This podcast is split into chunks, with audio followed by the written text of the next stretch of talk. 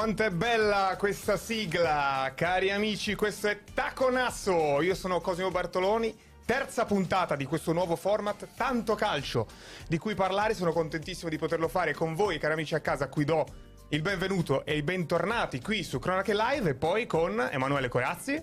Amadeus. Emanuele Corazzi. Ciao a tutti. Stefano Borghi. Buonasera a tutti e con il direttore Walter Sabatini. Salve direttore! Un saluto, un saluto a tutti ragazzi, buonasera. Buonasera direttore. Buonasera direttore. Allora, abbiamo qui Bart, qua, abbiamo fatto la scaletta. No? Questi sono tutti i temi che toccheremo oh. oggi. Quindi c'è il Milan, c'è la Lazio, c'è Mourinho, c'è Gudmundsson, c'è Sergio Ramos, c'è Boca River, c'è la Sandoria con delle notizie, c'è la Clessidra, ma poi questo invece è tutto quello che siamo scritti dalla Champions. Allora, se siete d'accordo, io partirei proprio dalla Champions. Eh, Inter e Napoli soprattutto, ma anche United con eh, una situazione a rischio per Tenag. Inter, allora, la prima cosa che mi viene da dire è ha acquistato giocatori intelligenti. Ha segnato Turam, ha giocato molto bene Pavard. Sì, ha acquistato giocatori intelligenti, ha acquistato anche giocatori forti perché sono giocatori che, che, che, a questo livello incidono e decidono. Era una partita un po' trappola per l'Inter stasera. Eh, credo abbia strameritato di vincere, ha fatto bene. Poi c'è, c'è magari il, sempre un po' quell'apprensione perché non la chiudi, ma non l'hai chiusa perché Lautaro ha preso una traversa incredibile. Trubin ha fatto le solite parate che fa eh, contro l'Inter. Ma a me l'Inter stasera è piaciuta. È l'Inter versione questa stagione, cioè focalizzata, determinata, eh, consapevole dei propri mezzi, che va, si prende la partita, la gioca bene e, e la vince. Direttore, come ha fatto? Come si è organizzato? Cosa ha visto? Eh, ho visto il Napoli, eh, però ho l'Inter registrata, infatti vi, saluto, vi, saluterò un pochino prima oggi perché non posso non vedere la partita dell'Inter col Benfica, ma ce l'ho registrata e immediatamente la vado a vedere. E credo che sia stata una grande partita. Come ha fatto gol Turam? Eh, scarico di Dumfries e piattone di Turam. Eh, ma l'Inter, vabbè, se non le spoileriamo allora, no, direttore. Peccato, perché eh, ha giocato veramente bene. Se... Un ottimo Cialanoglu. E... Anche tanto, cioè, se, se, intendo un po' il direttore, anche io vedo tantissime partite non in diretta, sapendo già il risultato. Non, non è che, che, scende il gusto, soprattutto quando vuoi vedere delle cose. No, L'Inter ha fatto gol. Eh, eh, L'Inter ha fatto gol in un momento in cui stava attaccando tanto e attaccava da entrambi i lati, attaccava con tanti uomini, con tante soluzioni, eh, cambio di campo, eh, sviluppo sulla fascia, eh, perforazione centrale ha fatto vedere tante cose, poteva fare diversi gol. Il, il gol è arrivato nel momento più, più, dominante, però appunto un minuto prima Lautaro aveva preso un palo, eh, Lautaro ha preso un palo e una traversa direttore con un tiro di quelli che, che spalancano il cuore, proprio per, per la qualità della conclusione. Vabbè, allora prendiamo l'assist di Emanuele Cusato che dice un grande Napoli non meritava di perdere. Direttore, allora lei la palla dato che ha visto il Napoli, eh, che Napoli ha visto? Hanno giocato benissimo, hanno fatto una partita intensa, ben fatta, eh, condotta bene dall'inizio alla fine. Eh, la cosa negativa per il Napoli è che nei momenti migliori in cui esprimevano il miglior calcio sono stati colpiti a morte perché c'è stato un disimpegno stranamente sbagliato di Di Lorenzo che non sbaglia mai e, proprio sul piede di Bellingham. Bellingham eh, ha perso un attimo l'equilibrio, si è rimesso in piedi e poi ha dato la palla a Vinicius e Vinicius ha fatto un gol quasi impossibile, ma è Vinicius, quindi li fa. E poi, poi nel secondo tempo, un altro momento di ottimo Napoli, c'è stato un, una sorta di autogol su tiro di Valverde, un tiro fulminante di Valverde, però una sfiga incredibile perché la palla ha rimbalzato sulle spalle di Meret, è stato gol. Insomma, il Napoli non meritava di perdere assolutamente. Ma il Napoli sta reggendo, no? Cioè, comunque la sensazione è che il Napoli regga. Si è, sì. si, è, parlato un po' di crisi. E no, Napoli... Questa sera ci dice che il Napoli ma no, c'è ma il Napoli è campione d'Italia, il Napoli è forte. Il Napoli eh, ha attraversato e forse continuerà ad attraversare un momento eh, un po' di di disorientamento, di scollamento, di spifferi che danno fastidio e questo è il problema principale del Napoli di quest'anno. Cioè, il Napoli deve, cioè, la forza del Napoli deve essere canalizzata all'obiettivo di rimanere compatti. Perché se il Napoli va per la propria strada tutti insieme, il Napoli rimane una squadra molto forte. Stasera, secondo me, si è visto no, anche. Stanno, lo stanno facendo. Sì, sì, sì, infa- infatti c'è stasera hanno fatto la partita, vengono da due grandi prestazioni, due grandi vittorie in campionato. E il, su, sulla cosa di stasera, eh, purtroppo è la crudeltà della Champions League ed è il problema di giocare contro il Real Madrid, anche un Real Madrid magari non nelle sue migliori versioni storiche, però come diceva il direttore Di Lorenzo non sbaglia mai.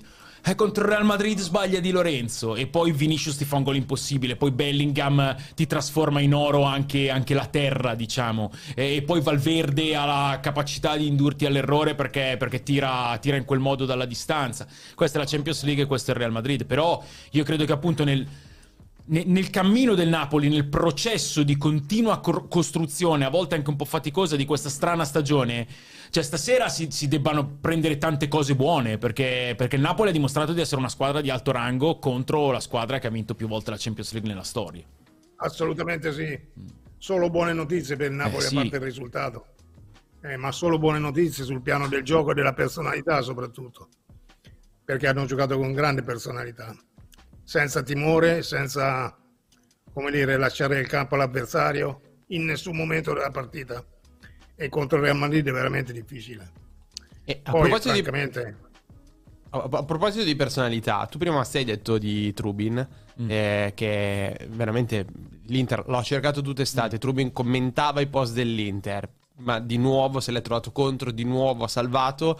Ma a proposito di personalità, invece c'è stata una parità disastrosa di Onana Forse mm. la peggiore dopo un inizio di stagione molto difficile. Lo United ha perso 3-2 in casa contro il Galatasaray e Onana è la nota dolente più di tutte in casa United insieme a Tenag. Mm. Mentre Oilund che ha fatto due gol è l'unica nota positiva. Mm. Ma eh, il, il, discorso è un po' lungo, cioè a Manchester United, eh, cioè, il Manchester United di questi anni riesce riesce a mettere in difficoltà anche grandi giocatori. Quelli che non vanno in difficoltà sono veramente pochi. Eh, stasera è stato espulso Casemiro, mi sembra l'unico che abbia mantenuto più o meno lo standard rispetto a, a da dove arrivava, però anche lui da solo non può. Eh, poi c'è un discorso secondo me da fare anche su Onana. L'anno scorso Nana ha fatto una grandissima stagione, grandissima stagione, è stato determinante in tanti momenti, con tante super parate, però eh, dovremo valutarlo fra un po' di anni, ma secondo me la scorsa stagione nella carriera di Onana rischia di rimanere, non dico un unicum, ma la miglior stagione della carriera. Perché poi è un portiere che ha delle qualità lampanti, ma anche dei personalismi che se sei in fiducia, se sei nell'anno giusto, se va bene tutto, ti portano a moltiplicare anche l'immagine del, del tuo rendimento. Se invece sei in una situazione anche solo di, di un periodo di sfortuna, questi personalismi diventano quasi un aggravante. Direttore, secondo lei rischia Tenag? Ma, ma insomma, Tenag penso che sia nel giro d'aria da parecchio tempo, perché è parecchio tempo che il Manchester è alla ricerca di se stesso. Stiamo parlando dello United, eh? non di una squadra periferica. Eh, lui è andato con grandi aspettative perché ha un allenatore apprezzato da tutta Europa, però non stanno facendo bene, anzi stanno facendo molto male. E credo che anche se in Inghilterra non c'è questa fretta o questa abitudine nel bruciare gli allenatori, penso che qualche rischio ci sia per lui. Ma perché Onana, scusate, ditemelo perché devo andare a rivedere subito. Infatti il calcio io lo devo vedere perché sennò sono in difficoltà. Ma Onana ha fatto errori gravi? Sì, Onana ha fatto errori gravi. In realtà noi l'abbiamo anche noi letto e non visto perché stavamo guardando il Napoli e l'Inter. E però, però, dopo l'avvio di stagione molto ecco, difficile, sì, leggere di altri errori di Onana che pesano sul risultato, evidentemente. Ne ha fatti un po' in queste prime partite. Però, direttore, faccio una domanda. Eh, cioè, chi è l'uomo giusto per prendere il Manchester United in questo momento? Perché Tenag rischia indiscutibilmente, secondo me rischia anche chi arriva al suo posto, perché è una dinamica negativa che, che sembra quasi incistita eh, in questo club. Eh, ma penso che il Manchester oggi possa bruciare calciatori e allenatori in quantità industriale perché so, hanno preso questa traiettoria, questa parabola irrefrenabile mi pare. Non lo so, devono prendere un allenatore di grande carisma e personalità. Mm, adesso non mi viene in mente nessuno. Conte secondo lei è una chance, Farebbero... direttore? Come? Conte può essere una chance? Ma certo che può essere una chance, bisogna vedere se Conte eh, hai dell'idea di rimanere in quella dimensione perché ho avuto un'esperienza terrificante a Tottenham non, non, so se ha voglia di rimanere in Premier League o di cimentarsi di nuovo in Premier League.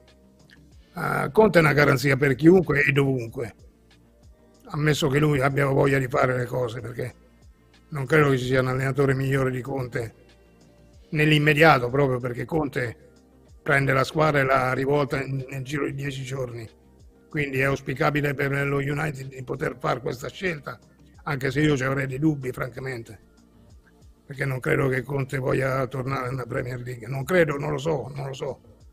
Però non credo. Certo Ci aiuta la chat. Magari gli dessero il Manchester City, sì. Manchester United Conte è uno che, che calcola bene. E quindi... Ci sono tantissimi rischi eh, adesso ad andare al Manchester United. Essendo poi... Perché sarebbe una situazione da dire...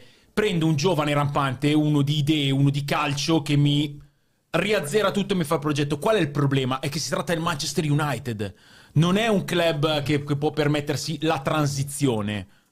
E il Manchester United è gigante, ha uno stadio imponente, ha una tradizione schiacciante, quindi è un problema. È un problema. Sì, allora la chat ci aiuta dicendo che Onana ha dato una palla scellerata davanti sì, all'area, costringendo Casemiro al fallo da rigore con espulsione. E sull'ultimo di Cardi, quasi che si butta a terra prima sul pallonetto dell'attaccante, grazie a Luca Baiocco. E la mia impressione allo United è che dopo Ferguson sia sempre mancata la testa pensante. Cioè, sia sempre mancato quello che prende delle decisioni, dà una continuità a livello di club. Perché adesso Tenag è arrivato, ha scelto i suoi giocatori. Se vai via Tenag hai due problemi. Perché in più sono tutti gio- no. quasi tutti i giocatori che ha portato lui. quando è così, così reiterata la problematica, eh, spesso è una questione di mancanza di, di, una, cioè di, di una, dirigenza forte, di uomini forti che, che abbiano le redini. Anche perché cioè, nello United di questi anni eh, casi anche extracampo dei giocatori, eh, litigi fra allenatore e giocatore, fra giocatore e giocatore, cioè tante cose al di là di un rendimento non allineato alle aspettative, cioè, tanti problemi, tante scintille, tanti fuochi dappertutto, per cui in questi casi insomma eh, viene quasi Manager. automatico pensare che un direttore forte, eh, un board forte eh, eviterebbe certe situazioni. Direttore? No, credo che non ci sia management nel, nello eh. United. Credo che ci sia solo la proprietà e sai, dopo ci sono dei vuoti d'aria veramente dove l'aereo stalla e precipita. E quindi eh, sarà meglio che ricostituiscono un management serio. Per esempio non, non capisco perché non vanno a prendere Maldini e Massara.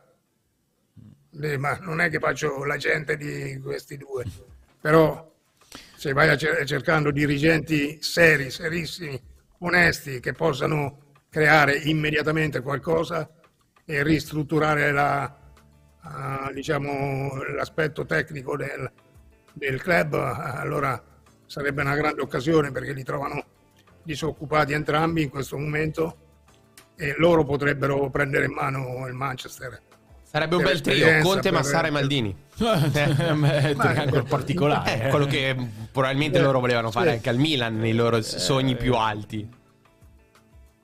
Beh, ma farebbero bene a pensarci. Maldini, Massara, poi Maldini, Massara sceglieranno il loro allenatore, che incidentalmente potrebbe essere Conte, magari. Ma se ripartissero su queste basi e con queste persone, allora si, si snoda un altro tipo di percorso per questo club che veramente, che, che posso dire, è un'infamia vederlo patire eh, in questa situazione, perché lo United è il club di tutti, cioè lo United è il club di chi ha amato il calcio negli anni 60 con George Best, con, con i grandissimi campioni che hanno giocato lì, con, eh, eh, con la squadra che è praticamente perita, morta a Monaco eh, in un incidente aereo. I Matt Bevis eh, uh, Children, come si chiamavano? La, i, sì. i, ragazzini di... I, i Busby Babes. Di, eh, esattamente, che sono uh, morti quasi tutti Uh, meno il capitano dai, dire ragazzi aiutatemi. Bobby Charlton, Bobby Charlton nel ponte che poi ha vinto Bobby la Charlton, Coppa, cioè, ha vinto la no, Coppa del Mondo. come no ha vinto, ha vinto la Coppa dei Campioni c'era il tridente Best Charlton Low che, che penso che, che, che, vada messo in No, una teca nella storia del calcio. Era la squadra dei sogni quella era la squadra dei sogni. Ed era una squadra giovanissima una squadra che vinceva. E insomma una squadra così un club così ha diritto di essere gestito bene quindi non va bene così non devono costruire un management serio che porti avanti un progetto. E mi pare che sono- adesso non ci sia Ci sono dei commenti interessanti perché Carlo Cattelan dice c'è Zidane libero. Stefano Veronesi dice, te li leggo tutti, poi dopo fai il sunto. Stefano Veronesi, De Zerbi allo United in 5 anni ti vince la Premier. Poi chiedono, ma Gagliardo allo United? Luca Liguori? allora De Zerbi in 5 anni allo United ti vince la Premier 5 anni allo United non ce li ha nessuno non ce li ha nessuno a 5 anni allo United. E già tanto se ne hai uno uno e mezzo. Il discorso che facevo prima su un allenatore giovane. Zidane è una figura estremamente affascinante per, per il veni vidi vici e per il poi essersi, essersi tolto, rimane nell'ombra. Zidane è affascinante per il Manchester United, è affascinante per il Paris Saint Germain, è affascinante per la Francia, è affascinante per la Juventus, è affascinante per chiunque Zidane. Però Zidane sceglie e Zidane aspetta. Eh, con quello che ha fatto e per la testa che ha, cioè, oggi secondo me è, un- è un'opzione poco percorribile. Gagliardo, io Gagliardo lo sto aspettando con trepidazione nel grande calcio europeo, però per quello che ha fatto e, e l'ha fatto in Sud America ma va per questo ancor, ancora di più rispettato perché fare un ciclo così vincente con una squadra sudamericana oggi è ancora più difficile che farlo con una squadra europea perché te la smontano ogni sei mesi e tu dai continuità e tu eh, usi il- la scuola, il, il vivaio. Per Gazzardo meriterebbe un'occasione un, un filino più, più morbida perché ripeto, secondo me oggi andare al Manchester United ti dà la possibilità di sederti su una delle panchine più grandi della storia ma anche di prendere uno dei casini più grandi dell'attualità. Direttore, eh, la partita l'ha decisa Icardi. Lei Icardi eh, lo ha incrociato. Cosa ci può raccontare di Icardi? E Sì. lo- lo- eh, più cosa ci può raccontare di Icardi? Io lo ammiravo, ammiravo moltissimo Icardi perché naturalmente è un calciatore fenomenale in, in area di rigore. Pochi calciatori sono forti o sono stati forti come Icardi, ma io lo ammiravo moltissimo in quanto essere umano. Lui gestiva questi figli veramente come un grande padre di famiglia e io ho una grande ammirazione perché se sei Mauro Icardi e la vita ti sorride, è difficile fare il padre perché c'hai al- tantissime altre cose da fare. Mentre lui era un padre veramente talmente presente, si portava dietro i bambini, eh, lo ammiravo molto, un essere umano importante. Non parliamo del calciatore, perché il calciatore, quello che faceva nei 16 metri, era veramente straordinario. Qualsiasi palla messa in area di rigore con Mario Icardi si trasformava in un dardo eh, mortale per l'avversario. Quindi un grande calciatore, un grande centravanti. Però ne- nel, nel top calcio di oggi sono molto rari i centravanti da 16 metri. Perché il limite di Icardi è sempre stato quello, insomma, di dire se esce dall'area di rigore eh, ha difficoltà ad essere un giocatore anche di collegamento. I grandi centravanti degli ultimi anni, eh, Benzema, Lewandowski, lo stesso percorso che sta facendo Holland, che secondo me è ancora un filo sottovalutato per quello che già fa e per quello che può arrivare a fare fuori Ma dall'area quanto di viene dietro? Eh, appunto, Eh, so- sono giocatori che vivono negli ultimi 30-35 metri, non negli ultimi 16. I cardi nei 16 metri, io anche l'ho sempre visto uno, uno stoccatore con pochi eguali. Però oggi, per, per stare nei, nei club, eh, nei, nei 5, 6, 7 club di primissima fascia, forse quello da parte del Sì, numero devi 9 lavorare un po' di più, devi, Eh, devi lavorare un po' di più Eh, semplicemente. Lavorare per la squadra, con la squadra. E certamente questo Mauro non è nelle sue corde, Mm. lo farebbe se sollecitato a farlo dai compagni e dall'allenatore, ma non è nelle sue corde, cioè nel- non è nel suo, nel suo essere calciatore. Il suo essere calciatore significa andare a chiudere sul primo, sul secondo palo, inventarsi la- l'acrobazia che serve, fare gol. Il mestiere di Mauro Icardi è fare gol. Che non è un brutto mestiere, ragazzi, non no, ce lo dimentichiamo. no. Che Non è neanche un mestiere facile. eh, ecco, che tutti quelli che non hanno lo stoccatore ne piangono l'assenza, eh, quindi se ce n'è uno teniamolo stretto. E invece, secondo me, collegandosi al, al Manchester United, loro hanno preso un centravanti che può diventare un, un giocatore di, di, di, questo tipo di, di, livello. Perché Oilund io l'ho visto veramente al di là dei, dei gol che fa, l'ho visto fare un, una crescita molto rapida l'anno scorso, è migliorato in tutti gli aspetti. Lui è arrivato come un bel diamante grezzo, molto giovane, con gol, con propensione al lavoro, però la propensione è un conto poi saperlo fare è un altro. E l'anno scorso Oilund all'interno della stagione è migliorato nel killer instinct, ma è migliorato nella pulizia dei lavori, è migliorato nell'intelligenza dei movimenti. E vedo che al Manchester United, pure in questa situazione, comunque non solo fa gol, ma si crea anche diverse occasioni. E mi sembra che il percorso sia eh, molto ben. È impressionante la, la, personalità con cui entra nelle eh, realtà, sì. perché comunque fa tutti dei salti e ogni salto lo fa come se fosse naturale. E Voltiamo pagina, passiamo dalla Champions, ne abbiamo tantissimi temi, tantissimi temi legati al campionato, Milan, Lazio e Roma direi mm. su tutti. Facciamo entrare il nostro uomo che ci porta numeri a più non posso, vai. Stefano Ferré, eccolo qui. Sì, sì, dai, dai, dai. Che al direttore piace o no? Molto.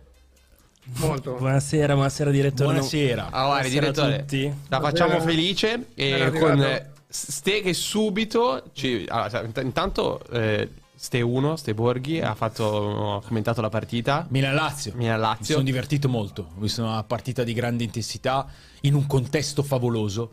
Perché andare. Io ho avuto una grande fortuna la settimana scorsa. Giovedì sera ero a Marassi e sabato sera a San Siro.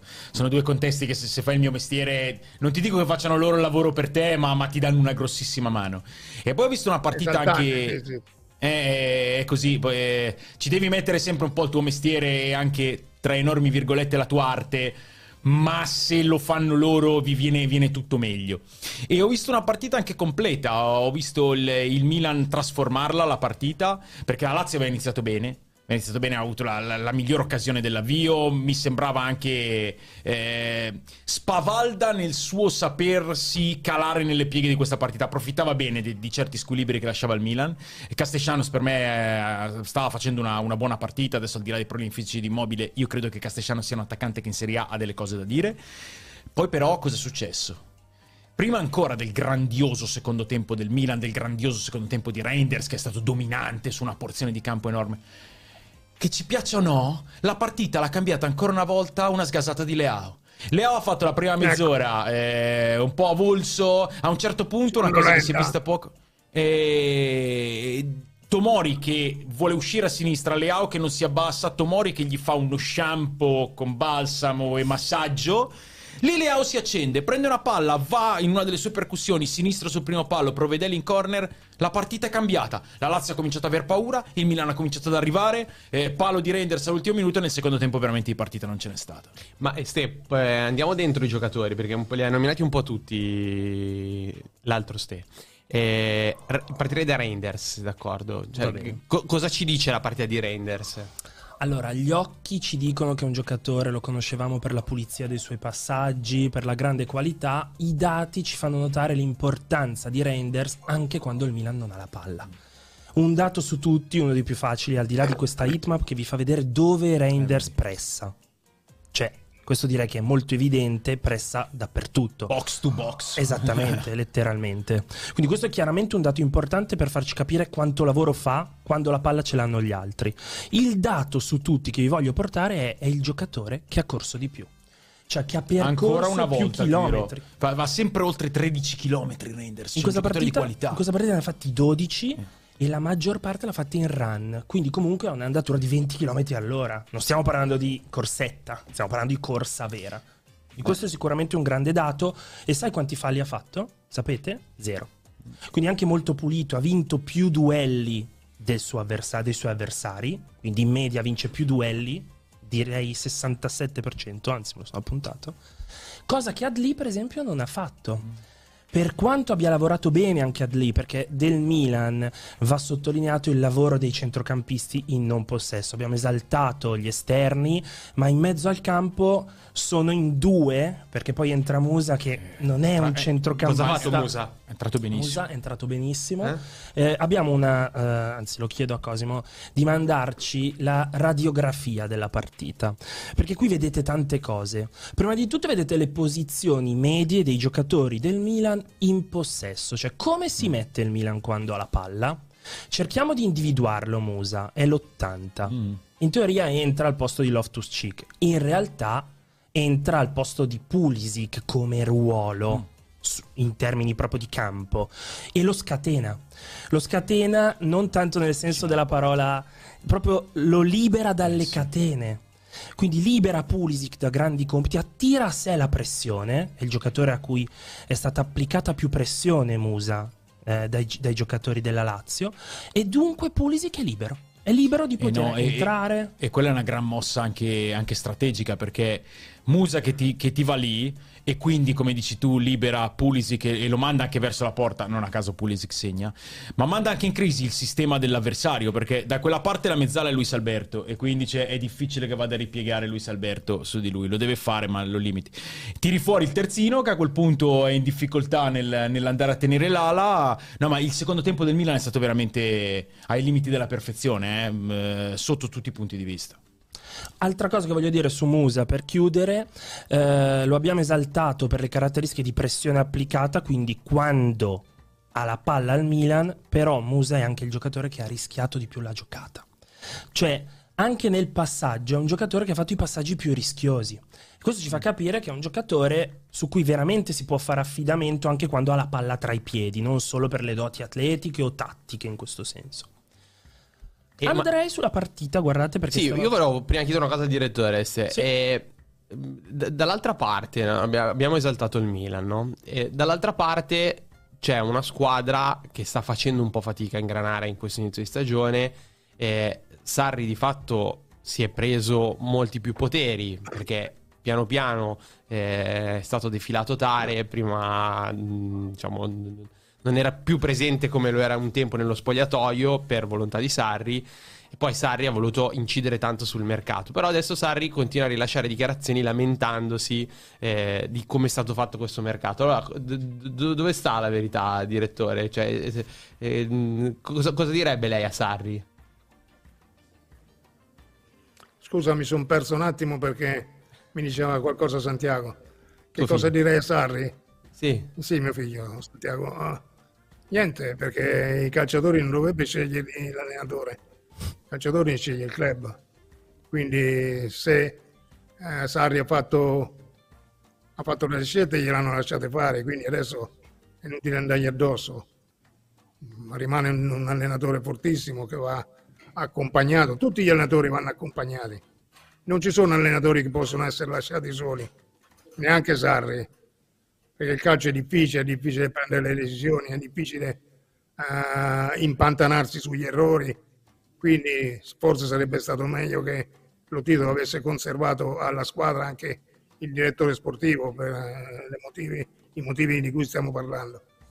La campagna acquisti della, della Lazio io non l'ho inquadrata tanto bene, sono usciti dei giocatori che non sono stati sostituiti perché per esempio un giocatore come Kamada è venuto a sostituire chi? in teoria No, è Milinkovic, una domanda ma sono due giocatori diversi. Molto diverso. Eh, vabbè, eh, allora vabbè. Se è venuto a sostituire Milinkovic, c'hai un'altra Lazio, naturalmente. Non c'è più la Lazio di prima perché Milinkovic va sostituito con un centrocampista campista puro, forte, fisico, eh, di grande personalità, forte nelle traiettorie, cioè con un altro tipo di calciatore che andava cercato e che non è certo Kamada. Kamada è un giocatore che potrei definire carino. Eh sì, ma è vero, è ma- vero, è un giocatore fresco, è un giocatore eh, che ha palleggio, che ha tagli, che, che è carino, che è carino. Milinkovic Savic invece sì. è potente. eh. Io su questo resto dell'idea che Tare fosse un, il ruolo di Tare fosse Mm. un ruolo importante per le dinamiche, per gli equilibri della Lazio. ma- Assolutamente sì, Mm. assolutamente sì.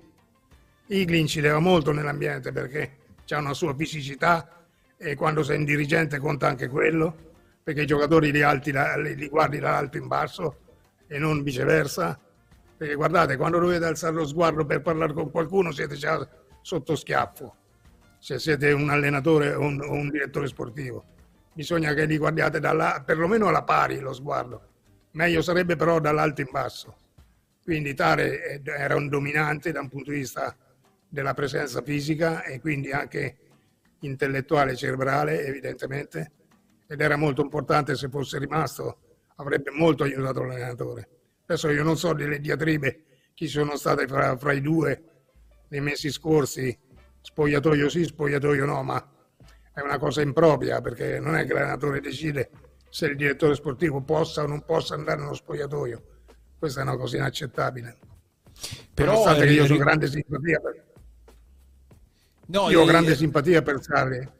Sì, una grande ammirazione, anzi. Anzi, a Sarri è legato uno dei, dei, dei errori della, nella mia carriera che non mi perdono, perché ne ho fatti tanti. Sarri è uno di quelli, perché lui allenava in interregionale, eh, il Monte San Sabino allenava. Io ero direttore sportivo dell'Aresso in C1 e molti mi venivano a dire guarda c'è questo allenatore, bravo, bravo, bravo, eccetera. Io ho perso molto tempo, non ci credevo, non ci credevo. Poi un giorno qualcuno è venuto a dirmi c'ha 120 schemi su punizione. Quando mi hanno detto così ho detto non lo prenderò mai. Io che cazzo mio allenatore, 120 schemi su punizione non esiste per me è una cosa, il calcio è una roba diversa. E, e però non l'ho preso, ho fatto un errore esiziale perché Maurizio Sari andava preso in quell'epoca. Lui allenava in interregionale, io ero in C1 e lo dovevo prendere. Non l'ho preso e ho fatto un errore grave che ancora oggi eh, non mi perdono. Secondo me potrebbe anche perdonarsi. No, ma eh, però rimanendo proprio sulla figura di Sari, perché le, le, le, sue qualità sono indubbie ed è indubbio anche il fatto che sia comunque un personaggio sempre positivo per il calcio, per, per, per come lo, lo propone però in, questo caso cosa deve fare? Ha una squadra che, eh, piaccia o no, è diversa da quella dell'anno scorso e forse anche da quella che lui voleva. Eh, però allena la Lazio, è arrivato secondo, eh, fa la Champions League. In questo momento un allenatore come Sarri deve in qualche modo scendere a patti, tra virgolette, quindi mettere la squadra nelle condizioni di poter esprimere al massimo i valori che ha oppure eh, andare avanti sempre sulla stessa strada, come si suol dire, morire con le proprie idee. Io mm, non lo so, perché è vero che è una squadra diversa, non so se sia una squadra migliore, anzi direi proprio di no. Però è una squadra che può essere portata a fare meglio di quello che sta facendo, soprattutto a livello di Vabbè, continuità all'interno della ragazzi, partita. Questa è una cosa deontologica, voglio dire, ma certo che lui deve metterci tutto quello che ha per tirare fuori il massimo da questo gruppo senza accampare, come dire, alibi o scuse, perché non è nel suo stile, non è nel suo carattere. Lui è un ruvido, uno che sa affrontare le realtà, quindi affronterà anche questa. E naturalmente bisogna accordargli tutta la fiducia del mondo, perché Sarri è un allenatore vero e ha bisogno di tempo per mettere a posto le cose e le metterà a posto. Ah sì, c'è la Champions, poi c'è la partita col, con l'Atalanta. E... Eh, eh, sì, è interessante il, il, discorso sulla Champions, perché siamo portati a pensare, e in molti casi è vero, che la Champions League soprattutto a una squadra che, che ci ritorna dopo, dopo, del tempo e tolga delle energie no, fondamentali. No, però voi, mm.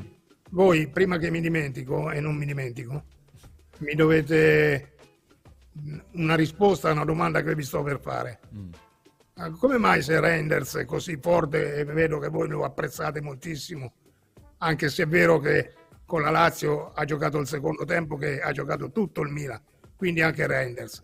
Il primo tempo era non pervenuto, eh? mi ricordo questa cosa.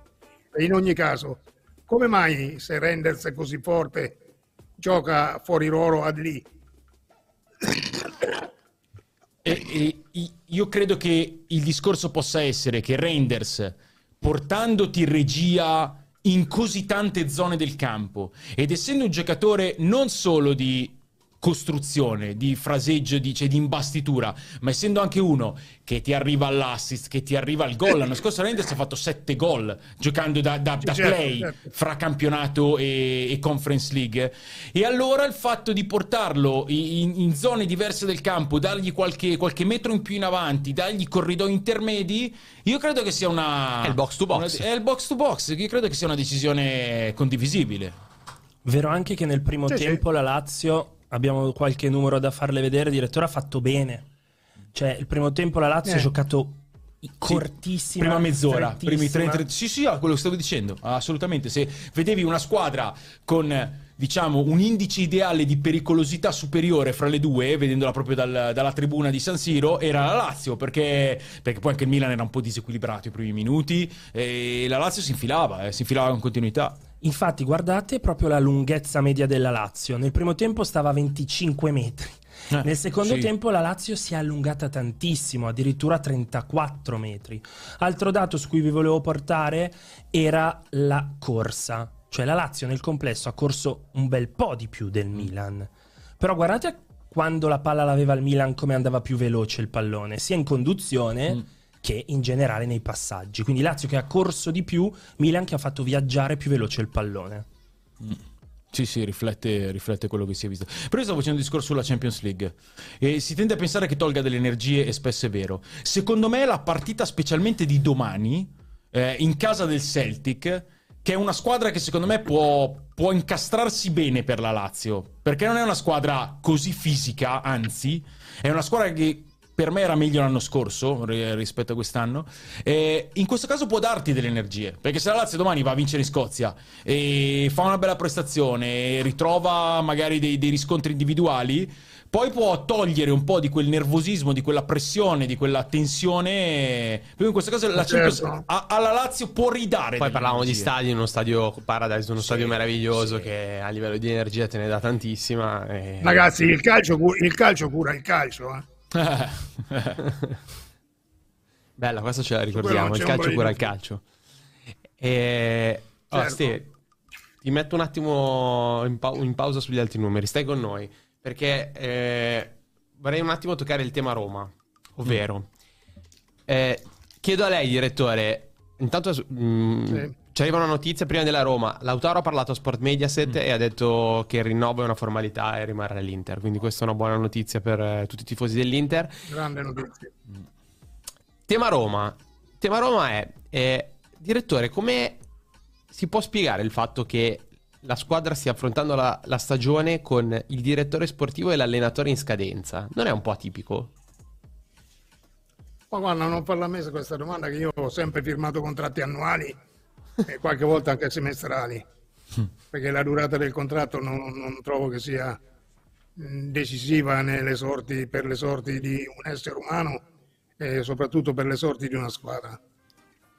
Magari è una cosa che potrebbero rivisitare, eh, certamente l'allenatore sarebbe meglio che fosse, che fosse contrattizzato, però non penso che il, il problema risieda in- nelle scadenze dei contratti dei, di allenatore e direttore sportivo. Ammesso che ci sia un problema. Beh, qualche problemino nella Roma c'è. Io, io ho commentato per Dazon giovedì Genoa-Roma e mi aspettavo un'immagine diversa. Si sono viste anche due squadre, eh, come posso dire, eh, portate diversamente a fare quella partita. La Roma era una squadra che aspettava che succedesse qualcosa. Il Genoa ha fatto succedere tutto quello che è successo. È vero, Poi la- è vero. questo- è così, è così, è lampante vedendo allo stadio.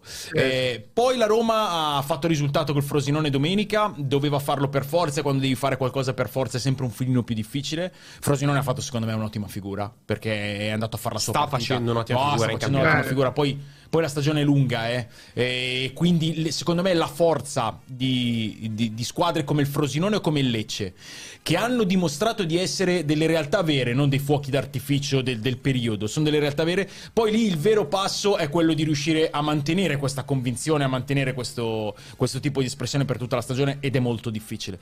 La Roma ha vinto questa partita e adesso la Roma deve prendere continuità. E l'alibi che io lascio alla Roma in questo avvio di stagione eh, è, è quello di non avere avuto ancora, e si spera che prima o poi ce l'abbia, la rosa al completo.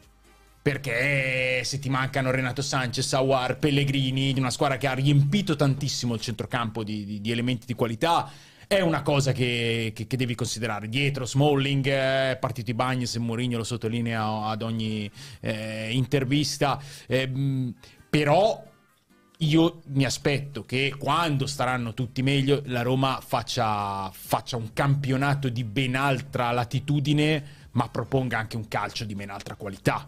Perché eh, se noi prendiamo la rosa della Roma, eh, è una rosa che può fare un Però non calcio. stride di questa cosa, non sembra Cosa? molto difficile che succeda che proponga calcio di buona qualità. Beh, è mo- molto difficile perché Cioè, quando hai, dei calciatori del genere de- de- devi, secondo me. È un dovere dell'allenatore. È un, è un No, dovere no, io in questo è un- senso- È un dovere della squadra. Perché poi eh, ci vuole anche unità di intenti, ci vuole, ci vuole applicazione.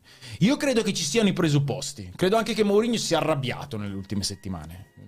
Qualcuno ha pensato a Mourinho un po', un po' accomodato nelle ultime stagioni, sulla sua figura. Io credo che Mourinho con il problema non sono io, con eh, eh, l'andare fuori domenica a seguire il riscaldamento. con- Io credo che si sia un po' arrabbiato. Quindi adesso sta anche a lui, ma abbiamo un Mourinho, secondo me, un filino surriscaldato da, da- da questa che è la partenza peggiore della, che lo della sua sia. carriera. Mm? È auspicabile che lo sia, Eh sì, un po' arrabbiato perché sennò veramente non, eh, questa è la Roma ragazzi eh. Mm. La Roma deve essere qual- qualcosa di diverso la partita che ricordi tu perché l'hai descritta anche o l'hai raccontata a Genova è stata veramente scioccante sotto certi aspetti perché tu vedevi una squadra propositiva che era il Genova e che voleva costruire e fare qualcosa e un'altra passiva e la Roma per sua natura non può essere una squadra passiva magari può perdere le, le gare perché i risultati sono voglio dire imprevedibili però in un'altra maniera la Roma deve essere Roma prepotente attenta Sì.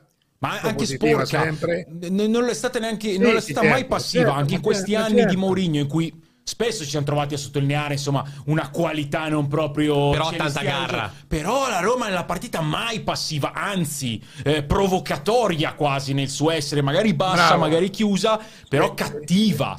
E a Genova, eh, io collegandomi a a Genoa-Roma, eh, due paroline su Gilardino le, le direi, perché veramente ha preparato la partita da allenatore anche scafato, navigato. Erano due squadre che avevano sistemi non proprio speculari, però entrambi con i tre centrali, eh, poi la differenza stava nel, nel- nel centrocampo ehm, con la Roma che aveva in- intenzionalmente un trequartista in più rispetto al Genoa, però la Roma aspettava, girava palla dietro, aspettava anche quando il Genoa la tirava su. Gilardino rompeva la linea costantemente, spe- specie con Vasquez, e ha messo il doppio difensore dalla parte di Dybala, Vasquez è maturo al debutto in Serie A, ha imbrigliato tutto lì, Dybala doveva abbassarsi e finiva, e finiva incastrato nel traffico.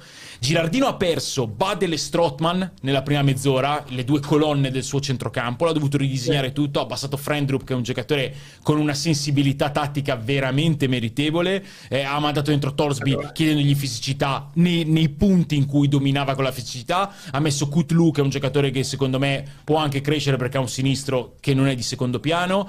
Ha questa coppia d'attacco Reteghi Gudmundsson che, che può permettersi di rimanere non isolata rispetto al resto della squadra, ma di essere quasi un corpo unico e far lavorare gli altri per sostenere questo corpo. Gilardino ha cambiato più volte il sistema di gioco da quando è arrivato in Serie A, ha sempre proposto delle cose ad hoc nella partita e per essere un allenatore non solo debuttante, ma che 6-7 mesi fa allenava la primavera, secondo me E adesso entra Malinowski. dimostrazioni, eh. E adesso entra Malinowski. Adesso entra Malinowski, entra anche Messias. Bisogna vedere come. Malinowski hai visto domenica, ha fatto la mezzala sinistra. Nel, Che secondo me è il nel suo ruolo. È il suo ruolo, però, allora, Malinowski... le- tu pensi a Belgio Mali- giocava così. Sì, ma tu chiudi gli occhi, pensi a Malinowski, riceve palla a destra, va sul mancino e spacca la porta. Anche secondo me può essere il suo ruolo, perché? Perché domenica cosa propone? Senza Badel e, e Strottman, lui propone Frendrup davanti alla difesa contro l'Udinese che è una squadra fisica ma è una squadra in crisi. Secondo me perché mette Malinowski a sinistra sul piede forte? Perché mette Torsby centrodestra.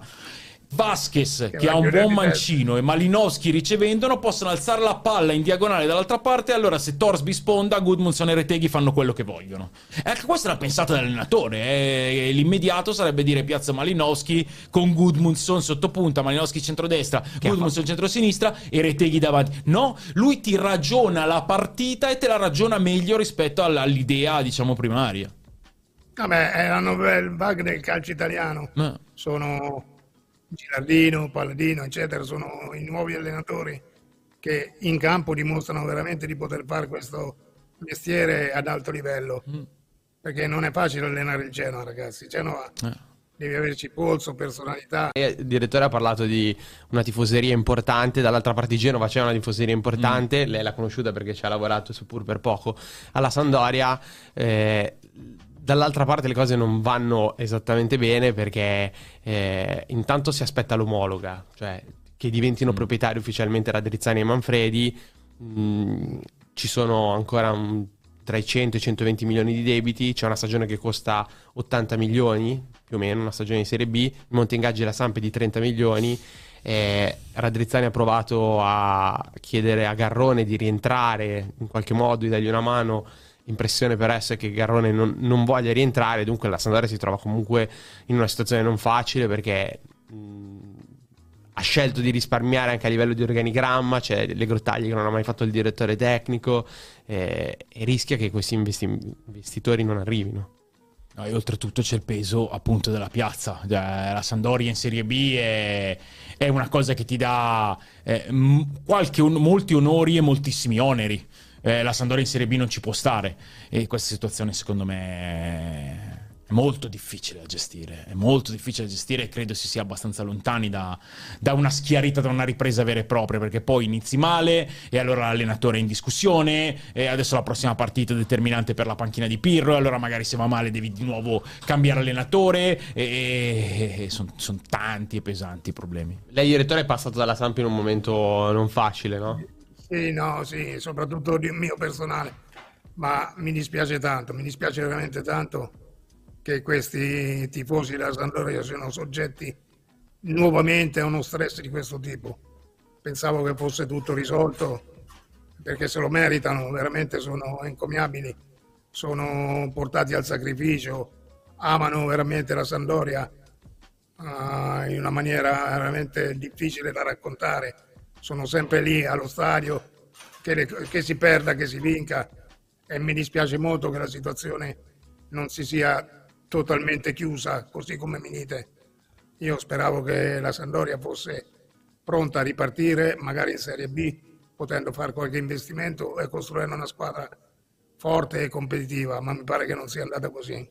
No, anche perché il rischio adesso è che il rischio che adesso anche a gennaio non possano fare granché perché comunque sei eh, hai, presentato un piano di ristrutturazione del debito che però non ti permette di fare acquisti. In realtà finché non ce l'omologa non possono neanche cambiare allenatore. E eventualmente ammesso che lo vogliano fare non, non- non- non stiamo dicendo questo. Eh, però insomma la situazione non facile. Ma dall'altra parte Good Munson ste Vi piace?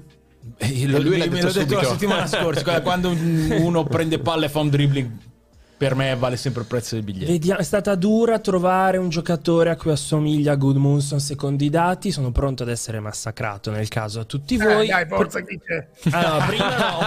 Aspetta, aspetta. Prima volevo farvi vedere dove si rende disponibile in campo, dove si smarca di più, così magari a qualcuno anche a casa viene in mente chi può essere. no? Quindi campo da sinistra verso destra. Qui è dove Goodmunson viene a smarcarsi, quindi un giocatore anche che si abbassa, eh, viene a ricevere palla in questa zona, questo con l'Udinese. Ecco, chiaramente. esatto, ti chiedevo Sì. questo. Questa è la partita con l'Udinese. Sì, sì, Eh, è la partita di domenica. Eh, ci so- la parola chiave per trovare il perfetto, diciamo in Serie A, sostituto, il giocatore ideale che più gli assomiglia, a cui più può ambire, io direi progressione.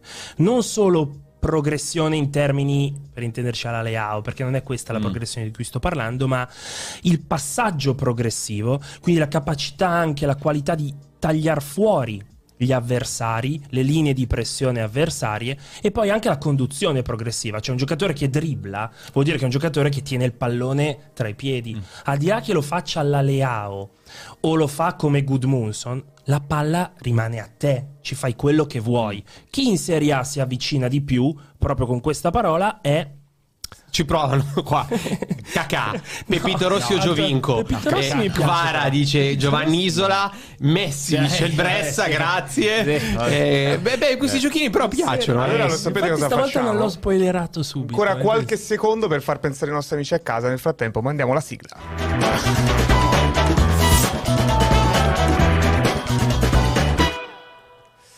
Allora, caro Ste, è il momento di Chi dire... è come lui? Esatto. Secondo lei, lui? direttore? Non lo so, non lo so. A me piace Goodmunson, ma veramente Mm. tanto. Quindi faccio fatica a trovare un omologo. Guarda, allora, Ma, Di- ma l'aveva visto? gonfiare. Direttore, eh, qua- Gudmundsson va al Genoa l'ultimo giorno di mercato eh, del 2022 quando lei è a Salerno, giusto? È un giocatore Sì, che aveva esatto. visionato? No, se no l'avrei preso. È stato io, un io mi grande lancio acquisto, una... però. Anche se lui il primo anno praticamente è retrocesso. Mm. Eh, vabbè, non è retrocesso da solo, ovviamente. Però è esploso quest'anno, adesso. Ed è esploso in una maniera fragorosa. Perché quello che gli vede fare la domenica questo ragazzo è veramente difficile ri- ritrovarlo in altri giocatori. eh. Lui è sempre al punto giusto al momento giusto, con una prepotenza, un'arroganza calcistica veramente favolosa. Mi piace da morire. Domenica sa- sapete il, mia- il mio gradimento storico per i paragoni fra i giocatori non solo mi piacciono ma sono veramente scarso. Ho però passato domenica pomeriggio in effetti a, a messaggiare con Alex Frosio perché volevo trovare eh, chi mi ricordasse davvero. E parlandone ne, ne abbiamo proposti scartati tanti come movenze anche se vi dico un giocatore del passato eh, come movenze anche se con una fisicità diversa Secondo me ha delle movenze assimilabili a quelle di Laudrup Brian, non Michael. E... È quel tipo di giocatore. Quel... e- beh, Brian Laudrup un po' più spigato, lui un po' più compatto, però eh, leggiadro pur essendo ben piantato per terra. Poi Ma la risposta diversi. giusta Ma la risposta non è su- nessuna di quelle della chat. Infatti Matteo Arrighi guardando- dice il flacco col pani, No, Raffaele dice Samarzic, ma invece Stefano è? Ma perché abbiamo un approccio diverso. Il numero. Ma No, secondo ci- me, secondo me sta, ci vai cioè- più vicino tu di tutti questi non lo, nomi che sto non lo leggendo. so, perché ci sono dei nomi che alla fine mi hanno stuzzicato, però è Lookman. Guardate perché. Eh, allora, premessa, vi parlavo di progressivo. Vedete le conduzioni progressive? Cioè, nei 90 minuti un giocatore, Gudmundsson, che tenta tante conduzioni progressive. Fare tre conduzioni progressive a partita senza mai perdere la palla vuol dire saltando almeno due uomini, è molto. Tant'è che tenta moltissimi Eh, dribbling. beh, esalta quel dato lì. 4.2 dribbling per nel 90 Genoa. minuti, ma favoloso. Cioè, con tutto il rispetto, stiamo parlando di una squadra medio o medio piccola. Quindi ten- avere il coraggio di rischiare questa giocata così tanto lo abbiamo visto fare a Lukman anche. Eh, poi quello che mi è piaciuto molto, che esalta Gudmundsson, sono anche la percentuale dei tiri in porta. Certo. Perché è un giocatore preciso, questo ci dice, più preciso di Lukman. Spesso Eh, arrivando da conduzione e dribbling, per cui c'è anche Esattamente. in condizioni, diciamo, non, non di freschezza E totale. poi l'ultima cosa che vi voglio dire, stuzzica sempre come statistica, è molto discussa, quella degli expected goal, ci dà un'idea di quanto produce Gudmundsson rispetto a quanti gol fa. Ecco, lui è un giocatore che fa bei gol, Mm. perché se orientativamente a livello matematico dovrebbe aver fatto un gol e mezzo e ne ha già fatti tre, vuol dire che è un giocatore eh, forte. Sì, 3 più 1 annullato domenica, non, non per colpa sua, diciamo. Eh, no, a me il paragone eh, all- all'interno del, del- del mio rapporto con i paragoni eh, piace abbastanza, soprattutto perché in- inquadra le caratteristiche del giocatore anche a livello di ruolo. Perché sia Lukman che Gudmundsson non sono per me primariamente delle ali, anche se il loro saper dribblare, il loro eh, andare sull'esterno potrebbe portare a pensarlo, ma sono delle seconde punte nel calcio che mm, ha cercato di rifiutare le seconde punte e invece non ne può fare a meno. Perché Sono oggi la seconda punta fa la differenza. Turam. Eh, Sono Turam però è proprio seconda punta. la- Mm. Sono seconde punte tutta Sì. la vita. Sì, sì. Eh, ma non c'è da discutere proprio. Magari discuto una cosa, c'è una certa somiglianza da un punto di vista prestativo tra lui e Lukman, però la intelligenza e la finalizzazione dell'intenzione di, eh, di Gudmundsson è nettamente superiore a quella di Lukman, nettamente superiore. Cioè Gudmundsson sa sempre quello che fare e come farlo. L'altro fa delle cose, magari anche belle, ma non è così efficace, nonostante che ci abbia delle movenze che sono equi- equiparabili e sono molto simili, però eh, la- mm, l'intuizione, la genialità della giocata di Albert è totalmente diversa. Ah, più classico. Goodmanson. Eh, Eh, sì, è- esatto. è, più istinto, è più eh, fiammata. animalesco. Goodmanson è una classe. eh. animalesco Lukman. Eh, eh, eh, eh. Goodman c'ha, c'ha- c'ha il calcio in testa, Eh. sa quello che fare e come farlo. Allora, direttore, siccome abbiamo promesso che la lasciavamo andare a vedere L'Inter. l'Inter registrata, Eh, sì. però ci deve concedere il, il prego sedetevi comodi. Abbiamo, cioè, abbiamo sempre... Vogliamo farci raccontare un personaggio da lei e... Bart, devi far partire la sigla? Ma facciamo il partito. Facciamo partire la sigla, dai, poi chi...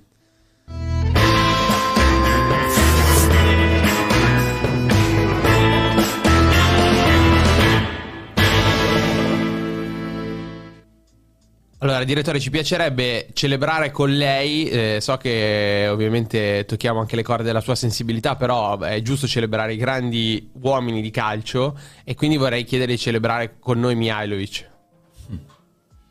Dio buono ragazzi, è uno strazio, un vero strazio perché mi parlate di un mio amico, di un essere umano speciale eh, che ho visto soffrire eroicamente, veramente, senza mai abbassare lo sguardo fino ad arrivare alla morte. È stata una cosa veramente eh, inimmaginabile, tragica. E lui è stato attaccato dalla malattia due volte. La seconda volta era molto più debole, ovviamente, però la prima volta si era rimesso in piedi e immediatamente, appena l'hanno liberato dalla, dalle- dalla chemio, eccetera, si è spogliato e è andato in campo con la squadra. Un uomo straordinario, una generosità straordinaria.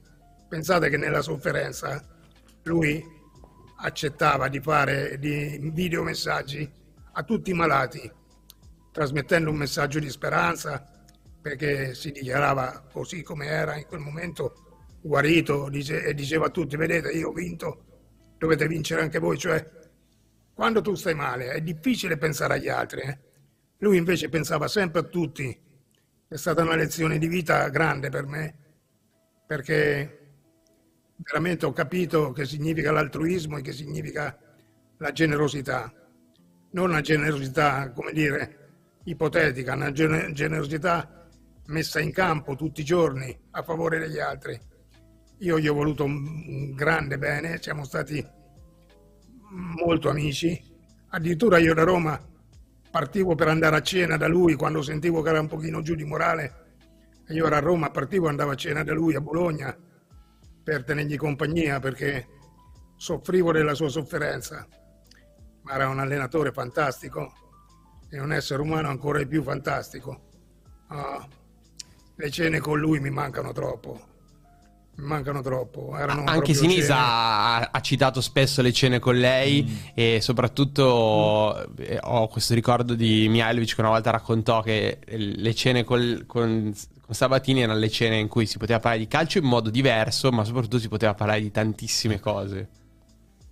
Sì, parlavamo di tutto naturalmente, ma le cene con Sinisa spero che non, si, sia- non abbia omesso di dire che erano le nostre bevute a goccia, portavano la grappa da...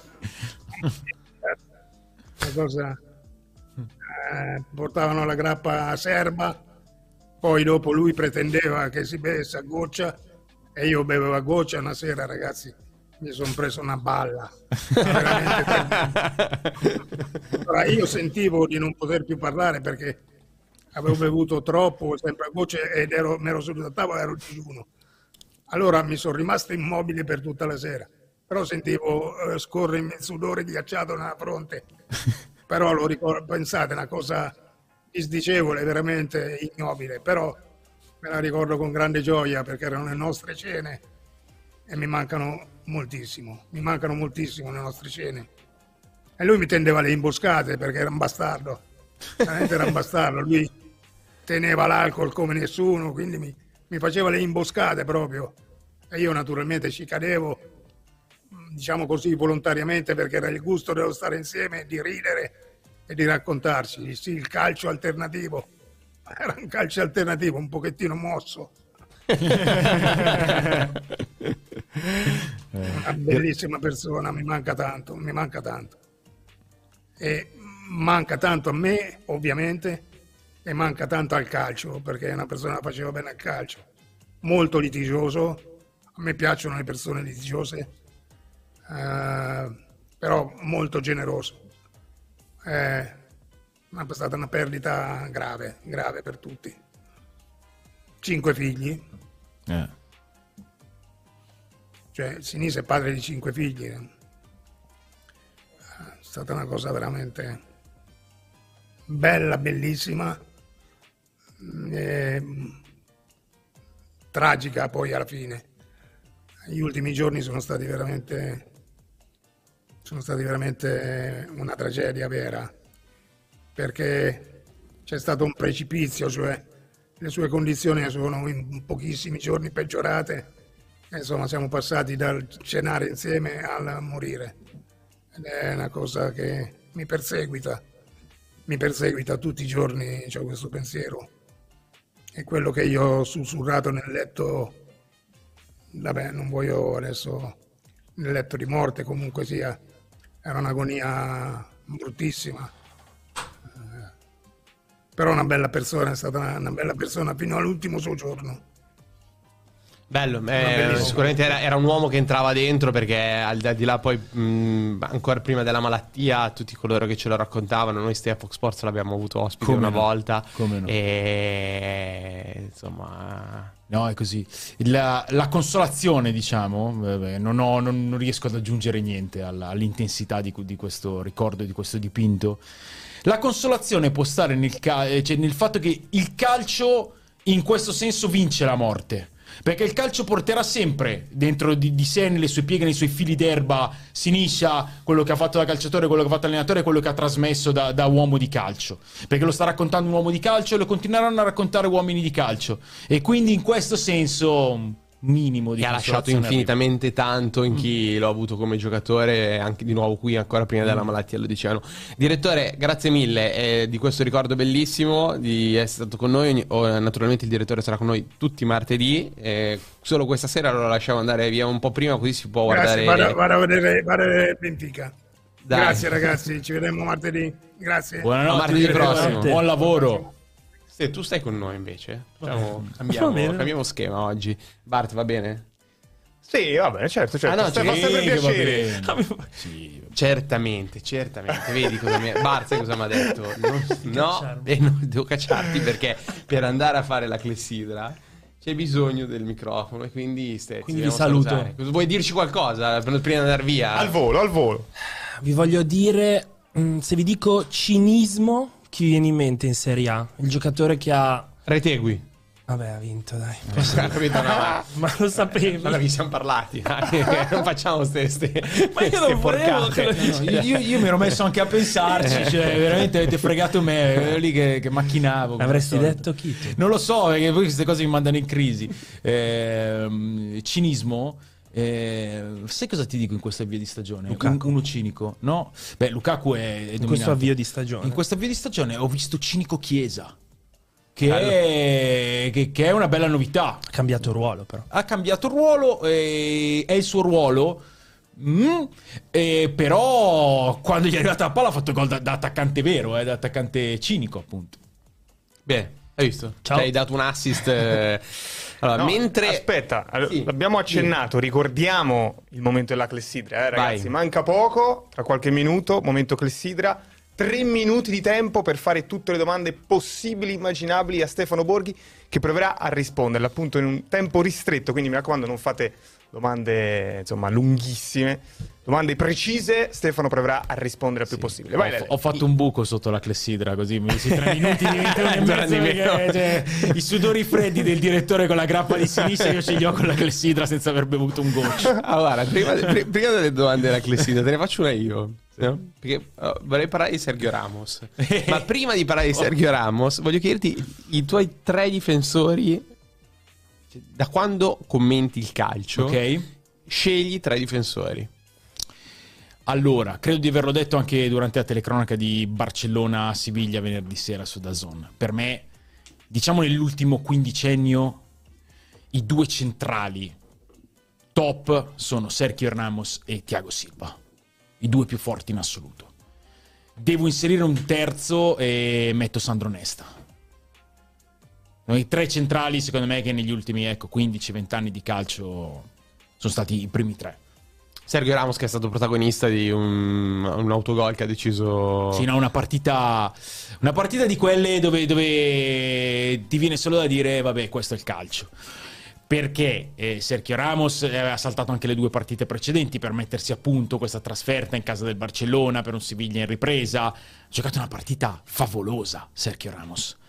Lewandowski ha vissuto secondo me la, la serata meno brillante di questo suo avvio di stagione. Eh, ha fatto anche a un certo punto un pezzo artistico straordinario perché palla tesa di Ter Stegen dal- dalla sua area, sappiamo le proprietà di calcio di Ter Stegen, Rafinha che si fionda fra Ramos e, e Badé e, e Ter Stegen a 70 metri è andato al centimetro da Rafinha, palla anche veloce. Sergio Ramos schiena al lancio, quindi fronte alla propria porta, non si scompone, sembra superato.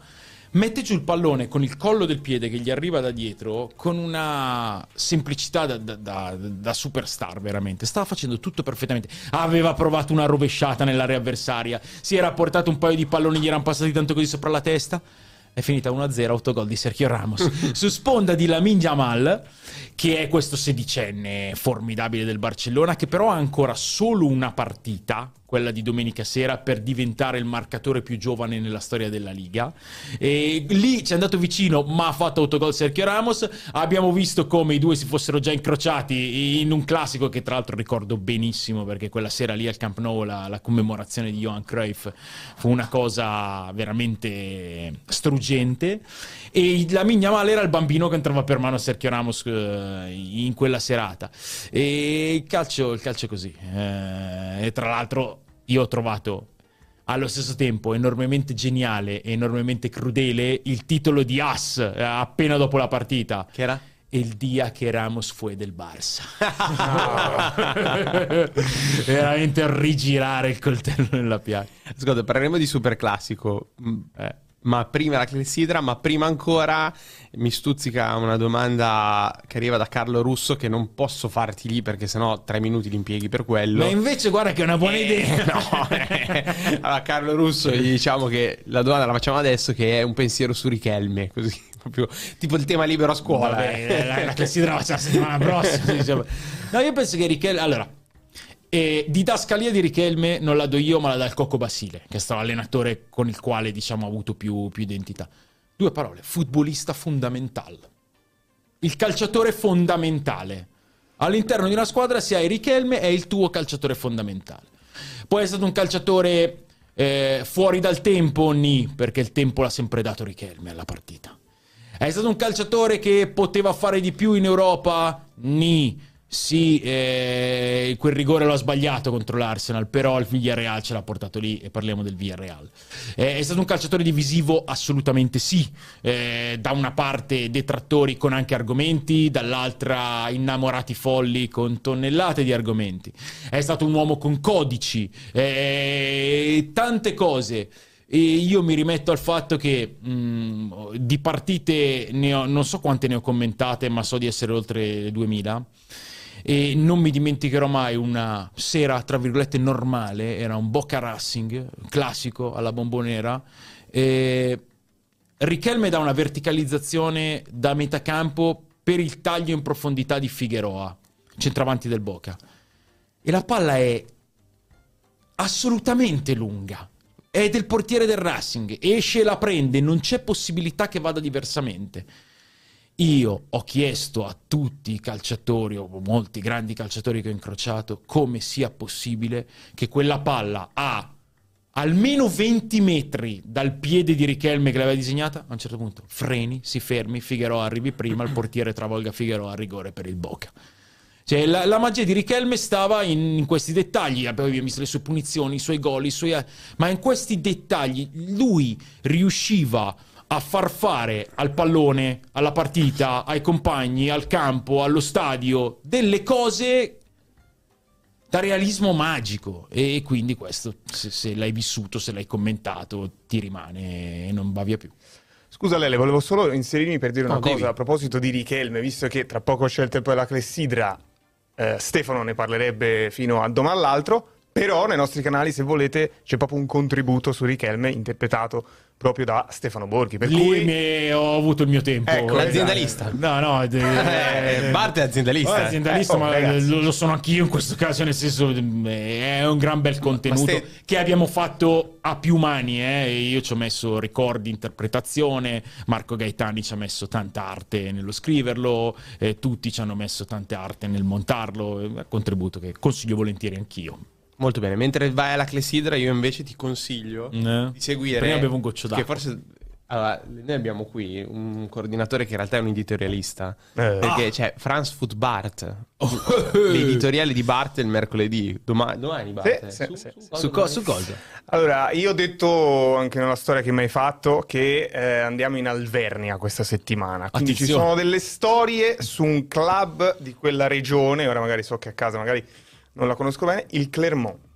Però adesso abbiamo spoilerato un po' troppo. Non diciamo altro. Domani è un coming up, si zona chiama molto questo. particolare, posto molto particolare, dove forse il calcio non è la prima Esatto. eh, passione, ma è una passione anche ben sviluppata. Sì, sì, lo sta T'ho fatto, diventando anche. fatto un, un Grande. Grande coming up. Sì. Allora, Possiamo momento andare microfono? clessidra. Con la clessidra? Possiamo andare allora. Ok, Vado. Esatto, io mi inquadro. Anzi, aspetta, prima abbassiamo le luci. Momento topico, ragazzi. Io mi inquadro, lascio il tempo a Stefano Borghi di mettersi nella sua postazione. Mandiamo la sigla.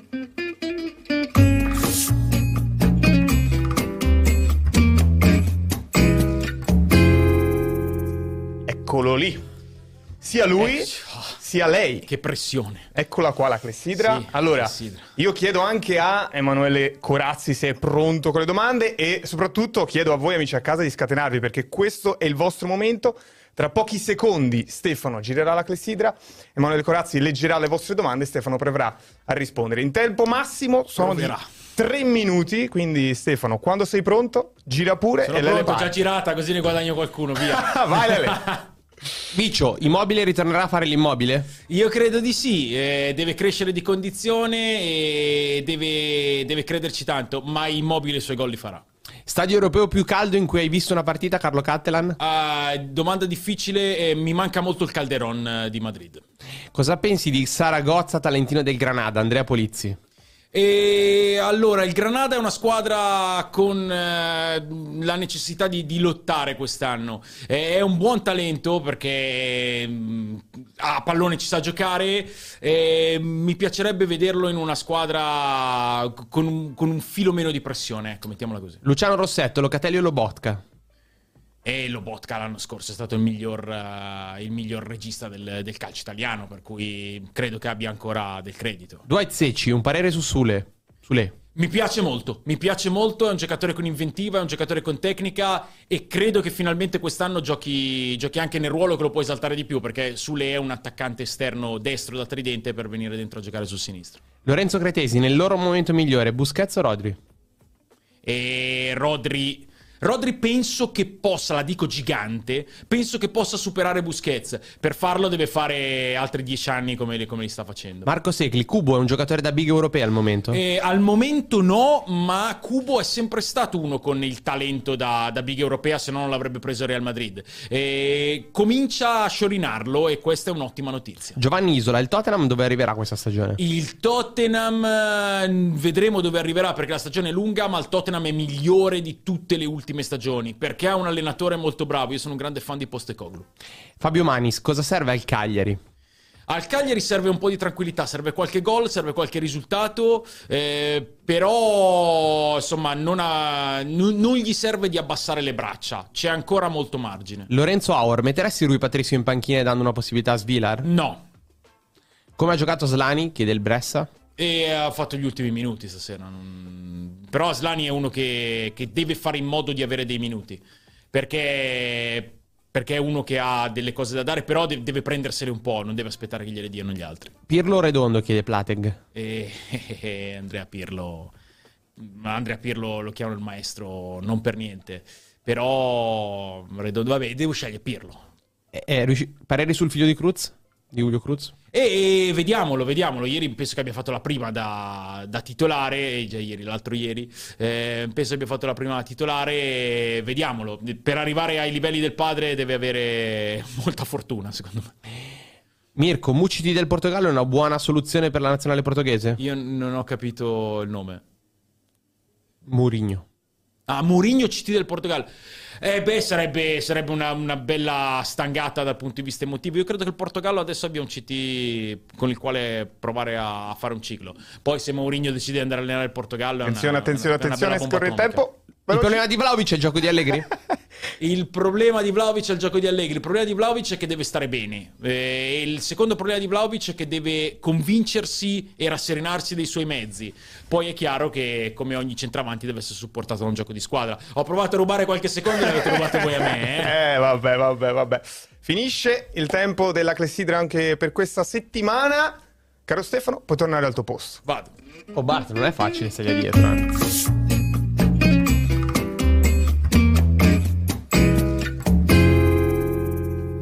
E voilà! Eccoci. Eccoci qua. Io mi prendo una coda di queste domande, no? Sì. Perché, allora, qual è il problema mentre faccio le domande? Perché tu hai i tuoi, tuoi problemi a rispondere per Sì. stare nei tempi. eh. Il mio problema è che arrivano tante Eh, domande e ti passano davanti, quindi non riesci, devi Oh, fermarti. io ho un sacco di cugini, un sacco di amici. Allora ho detto fate de- tutti un sacco di domande Facili. così facili, così si confonde. Però ce n'è una che non ho fatto, Mm. perché non l'ho fatta, perché ne arrivavano tantissime, che però eh, invece trovo molto interessante. Ovvero, Boloca. Bella domanda.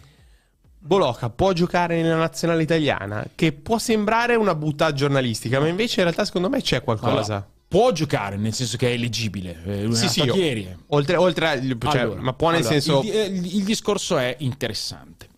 Ehm, diciamo che secondo me per arrivare in nazionale eh, dovresti dimostrare su, su un periodo lungo. Però quello che sta dimostrando, io l'ho commentato, ho commentato Juventus, Sassuolo Juventus per Dazon e mi ha veramente impressionato per il sangue freddo, per, eh, per la tecnica, per la visione, per- anche per l'ampio raggio.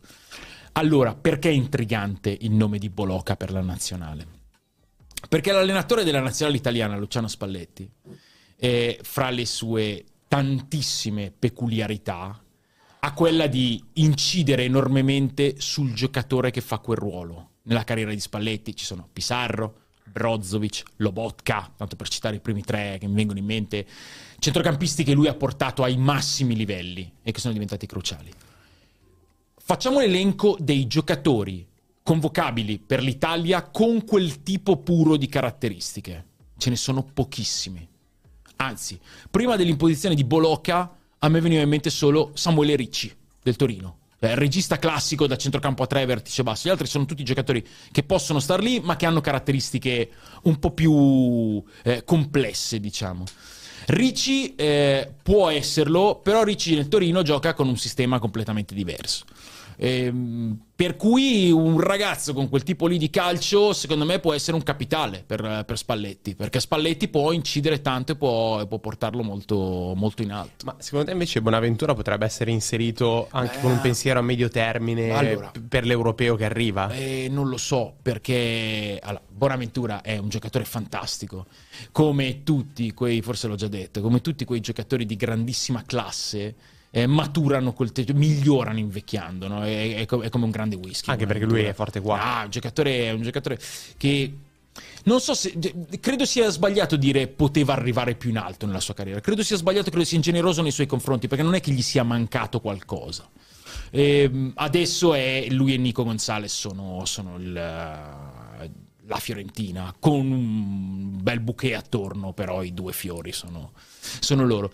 Perché dico che per la nazionale è complesso? Perché e Spalletti, anche per le condizioni in cui è arrivato, per quello che tutti ci aspettiamo, deve costruire una squadra in ottica sia europea ma in ottica anche mondiale. E secondo me devi coltivare dei giocatori dando loro responsabilità, spazio. e- io non sono neanche tanto per i testimonial game. ehm, io credo che Bonaventura possa prendersi le sue enormi, gigantesche soddisfazioni eh, liderando questa Fiorentina. La nazionale mm, è un discorso un po' differente. Anche Ed è perché un discorso che, che si, può, si può fare per Candreva, eh, eh, che adesso Salerno ha una situazione anche un po' diversa rispetto alla Fiorentina, però quel tipo lì di giocatori. Giocatori meravigliosi che, mm, che hanno ancora tanto da dare nel loro club. La nazionale deve tirar fuori leader dei Bonaventura e dei Candreva per la nazionale che giocherà i mondiali, speriamo, gli europei. e via dicendo. Va bene, allora chiudiamo con, eh, l'avevamo promesso, con il super classico. Eh, Super classico. Ha vinto il River. Ha vinto il River, ha segnato l'eterno Salmo- Solomon Rondon. Sì, un po' un gollonzo. Eh, sì, sta- il River ha meritato di vincere, secondo me, anche se ovviamente ci sono state polemiche, ci sono state cose. Il Boca è molto focalizzato sulla semifinale di Libertadores col Palmeiras, eh, il River invece punta tutto sul campionato. E, e, insomma, vi dicevo gollonzo, qua eh, Rondon mette giusto un piede o forse neanche un piede sulla, sulla conclusione, mi pare, di Enzo Perez. Eh, però vedi, cioè, questa è l'immagine del super classico, increspatissimo, eh, tante cose, questo è il, il vantaggio di Rondon. Poi polemiche arbitrali enormi perché su questa azione, secondo l'allenatore del Boca Almiron, che è questo signore, eh, c'è stato un fallo del River, però il nostro Marelli su Dazon direbbe che era un'altra APP e che quindi il VAR non poteva intervenire. E vedi, Rondon la segna così il gol del vantaggio. E questo invece è il gol del 2-0 in, in pieno recupero con Barco, che per me è un giocatore meraviglioso, perché dà questa palla a Colidio, e oppa, e Enzo Diaz la chiude così. In mezzo c'è stato un gol annullato a Cavani in rovesciata eh, per un fuorigioco eh, effettivo, perché era avvisato, però molto sottile. Secondo me ha meritato di vincere il River. Ha messo più football del Boca, che, che- che però è concentrato sulla, sulla Libertadores. Ha schierato una formazione abbastanza alternativa, poi ha provato a fare dei cambi.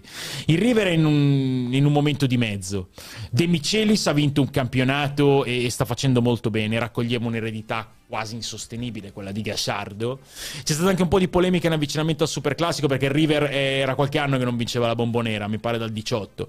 E lui ha, detto una frase tipo: No, do- dobbiamo andare a, vive- a vincere la bombonera perché il River istituzionalmente non può stare così tanti anni senza vincere eh, nel loro campo. E come al solito il tam tam mediatico l'ha interpretato come un dardo a Gasciardo che non penso volesse, volesse tirare. Però si è messo un po' di pressione e mi pare non abbia parlato dopo, dopo la partita. Dico è una fase di transizione perché eh, quel ciclo lì è irripetibile, ora si devono ricostruire un po' di cose. Ieri il River ha giocato con un'età media di più di 31 anni e mezzo, che è un po' antistorico. Però questo serviva per vincere ehm, una prestazione straordinaria di un difensore che a me è sempre piaciuto. Non so quanto sia europeizzabile, ma sicuramente è un- è una di quelle figure calda calcio sudamericano che è, che è Paulo Diaz, in cileno, sai come lo chiamano? Il bombero. Perché è il pompiere spegne tutti i fuochi che, che- ci sono. È stato, è stato super classico, solito super classico, diciamo. Eh, ricordiamo che tutto il campionato argentino è su Sport Italia, grazie a Sport Italia e alla nostra collaborazione abbiamo potuto far vedere le immagini. E direi che abbiamo... Campionato Argentina e Sport Italia, insomma, qualcosa Eh, che conosci. Wow, qualcosina, sai. Tanto tempo fa. Abbiamo parlato di tutto, Bart, ci manca qualcosa? Allora, se volete, c'era la chicca sulle AO stamattina. Che Ah, faccela vedere, dai. Facciamo vedere anche quella, visto che abbiamo parlato dei, dei nuovi del Milan, no? Abbiamo parlato di Reinders, abbiamo parlato di Musa, ma c'è un altro ragazzo che di recente ha firmato il suo primo contratto professionistico con il Milan, Bartesaghi, che è Mm. stato salutato dalle AO e compagni in questa maniera. Guardiamo il video.